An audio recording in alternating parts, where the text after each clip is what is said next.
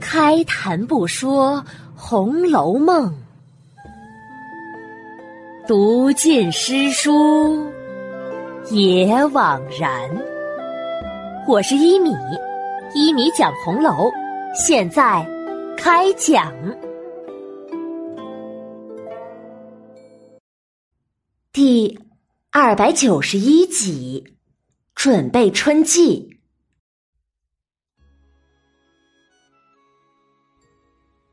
上一集啊讲到，晴雯病中一夜没有睡，才补好了金雀球，但就因为神思枯竭，昏倒在了床上。宝玉赶紧让小丫头给她捶捶捏捏，喂些热水，让她歇歇。没一顿饭的功夫，天已大亮了。宝玉顾不得出门，只吩咐：“快去传大夫来。”过了一会儿啊，皇太医来了，诊了晴雯的脉，不由得疑惑起来：“哎呀，昨日已经好些了呀，今日怎么反而脉象又细软无力起来，而且还出现了浮脉？不对呀，难道是吃多了饮食？不然……”就是劳了神思，外感的症状虽是轻了些，但这出汗后如果失于调养的话，那非同小可呀。一面说，王太医一面来到外间，开了药方进来。宝玉拿来一看，药方中啊，已经将疏散驱邪的几味药减去了，添了些茯苓、地黄。当归等益神养血之剂，宝玉赶紧命人去拿药煎药，还懊恼的叹着：“哎呀，这可怎么好？倘或有个好歹，都是我的罪孽了。哎，哎呀！”晴雯睡在枕上，赶他出去。嗨，好。好个太爷呀！你，你赶紧干你的事儿去吧，哪里就会得了痨病了呢？你在这里，我越发病的重了。宝玉无奈，只得出门给他舅舅过生日去了。可在外面只待了半天，就推说自己身体不舒服，很早就回来了。晴雯这次啊。病的虽然很重，但是幸亏他平日里身体底子好，心眼也大。再者，平常的饮食也很清淡，治疗起来呀，倒也不难。这贾府中有个治病的秘法，无论主人仆人，只要略微有些伤风咳嗽的，总是先饿上几天为主，然后。再服药调养，晴雯也是这样的，才一病就饿了两三天，再来服药调治。如今呀，虽然为了补衣服劳碌了些，可是加倍又调养了好几日，便渐渐的好了许多。而且近日园中设了小厨房，宝玉和姊妹们都在各自房中吃饭。做饭饮食也方便，宝玉呢自会变着法子要汤要羹的，给晴雯了不少食补，晴雯呐也康复的很快。这些不必细说。袭人呢送走了母亲，已经回了来。麝月呀便把坠儿偷东西一事，还有晴雯撵坠儿出去的事，以及。已经回过宝玉的话，一一的都告诉了他一遍。袭人听了，也没说别的，只是说做事太急了些。园子里呢，近日也冷清了许多，因为出了好几件事。一是李纨受凉感冒了，邢夫人呢。害了红眼病，作为庶女的迎春和侄女邢岫烟都要过去早晚服侍。李婶的弟弟又接了李婶和李文、李启去自己家住几日。宝玉呢，见袭人常常因为思念母亲而悲伤，加上晴雯的病还没有彻底好，他呀也是没有心思到处转。这样一来，到了诗社之日，就没有人有兴致起社了，诗社呀便空了几社。转眼已是腊月，宝玉的舅舅王子腾升任了九省都检点，贾雨村补授了大司马，协理军机参赞朝政。这些外面的事儿暂且不提，单来看贾府。因为离新年近了，王夫人和凤姐儿啊都在忙着过年的事儿。宁国府的贾珍让人开了宗祠，派人打扫、收拾供器，请出祖先神主的牌位，又打扫出上房，准备悬供祖宗的画像。此时，荣宁二府内外上下都是忙忙碌碌的。准备过年。这日啊，宁国府中贾珍的妻子尤氏正和儿媳妇贾蓉之妻收拾送给贾母这边的礼物。有个丫头捧了一茶盘压岁克子进来。压岁克子呀，是一种用于压岁钱的小银锭或者小金锭。他把这一盘子的克子递了过来。前头的杏儿来回奶奶了，说钱儿那一包碎金子一共是一百五十三两六钱七分，里头的成色不等，共总融化后到了这二百二十个克子。尤氏看了看，只见这些金克子有梅花式的，也有海棠式的，也有比定如意的，也有八宝连春的，各式各样。尤氏摆摆手，好了，那就快收起这些来，叫他把银客子也快快交了进来。哎，丫鬟答应着去了。这时啊，贾珍进来吃饭，儿媳妇贾蓉之妻忙回避了。贾珍问尤氏：“咱们春季的恩赏可去领了没有？”尤氏忙回：“今儿我已经打发蓉儿去领了。”贾珍点点头：“嗯，那就是了。虽然咱们家不等着这几两银子使，但那些毕竟是皇上赏赐给受封荫人家的祭祖银两，多少是皇上的天恩。早领了来，给那边老祖宗看过后。”就安置在祖宗的供桌上，让祖上领了皇上的恩，也让咱们下面的人能托祖上的福。咱们呀，哪怕用一万两银子供祖宗呢，到底不如皇家的这个，又是体面，又是沾恩惜福的。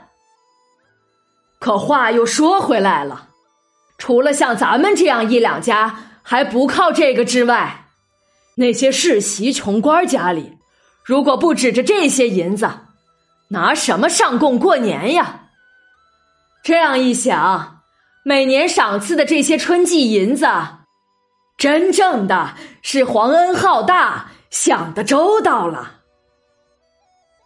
尤氏听了，满口附和：“嗯，正是这话呢。”两个人正说着，只见。有人来回，哥回来了。贾珍便命叫他进来。很快呀，就见贾珍的儿子贾蓉捧着一个小黄布口袋进了来。贾珍问：“怎么去了这么久？要一天的时间呀？”贾蓉陪笑回话：“今儿不在礼部里领。”分在了光禄寺库上，儿子到了礼部才知道的，因而又转去了光禄寺，才领了下来，耽误了时间。光禄寺几个官员都说让儿子带话问父亲好，说多日不见了，着实想念呢。贾珍笑了笑，哈哈哈哈哈！他们哪里是想我？这又到了年下了，不是想我的东西，就是想我的细酒了。一面说，一面瞧那贾蓉递来的黄布口袋，口袋上有印记，一边印着“皇恩永熙”四个大字，那一边又有礼部祭祀司的印记，还写着一行小字，是。宁国公贾演，荣国公贾元，恩赐永远，春季赏共二份，净折银若干两。某年某月某日，龙禁尉候补侍卫贾蓉当堂领契，值年四成某人。下面是一个朱笔花押，贾珍看过。吃过饭，漱了口，换了靴帽，命贾蓉捧着领来的春季赏银的小黄布口袋，跟他一起呀，来到荣国府。回过贾母和王夫人，给他们看了赏银，又来到贾赦邢夫人那边，也给他们看了，然后回到宁国府，取出银子，命人把黄布口袋。在宗祠大炉内焚烧了，算是给祖上送去了皇上的恩赏。又命贾蓉，你去问问你脸二婶子，问他正月里请吃年酒的日子，他们那边定了没有？如果你定了，叫他们那边书房开了单子来，咱们这边再请食就不能重了。去年不留心重了几家人家，同一天两府都请，人家只能参加一家呀。别人不会说咱们没留心，倒会心里嘀咕：府议咱们两府好像商议好了，送人家虚请，怕费事一样，那就不好了。贾蓉啊，忙答应了过去了。过了一时，他从荣国府拿回那边请人吃年酒的日期和名单来。贾珍看了，命交给这边的管家赖生去，让他留心。这边再请年酒时，别重了荣国府那边的日子。做完这些呀，贾珍在厅上喝茶，看着小厮们抬围屏、擦抹几案。和金银供器。这时啊，一个小厮手里拿着个饼帖和一篇账目，来回。老爷，黑山庄的乌庄头来了。贾珍听了，脸上一喜。这来的人是谁呢？贾珍为何会喜呀？欲知详情啊，请下一集。继续收听一米播讲的《红楼梦》吧。从本集开始，曹公就要开始详细写一次贾府过年的细节来。本集只是个预热，从过年的描写中，我们可以了解一下几百年前贵族人家是如何过年的，那个时候的习俗，了解了解。也是蛮有趣的。本集呢，咱们看两件事。第一件就是，当时贵族人家的压岁钱是什么？是克子。什么是克子呢？在前面呀，我们也提到过这种东西。比如王熙凤第一次见秦钟时，就给了两个小金克子，上面有。状元及第的吉祥话。后来，元妃赏赐给自家娘家的礼物中也有刻子，实际上啊，这克子就是用金子或者银子融化以后，使用模具倒出来的小锭子。本集中呢，说到一百五十三两六钱七分的金子，共总融化后到了二百二十个克子，说明一个克子也就半两多。这些克子呀，有着各种样式。有梅花式的、海棠花式的、比定如意、八宝连春，这些都是蕴含吉祥寓意的。比如比定如意这种，上次刘姥姥走时也得了两个比定如意的刻子，上面刻的字是毛笔的笔和银锭的锭，如意的样式，它们的谐音就是。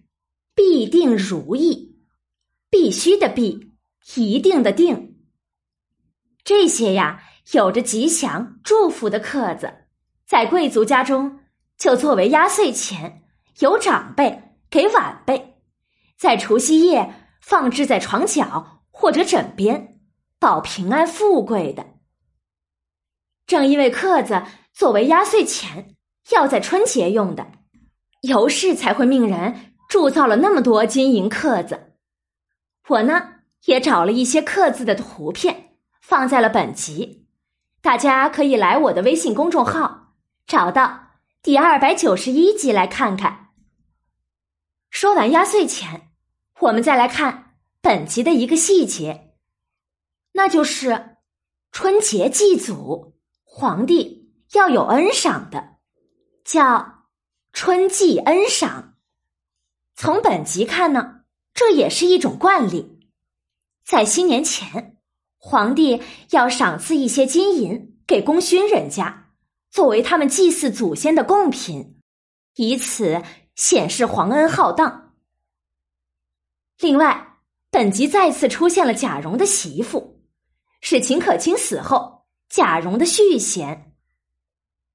好了，今天的内容啊，就讲到这里了。免费播讲，欢迎转发，持续更新中哦。晚安了，朋友们，再见。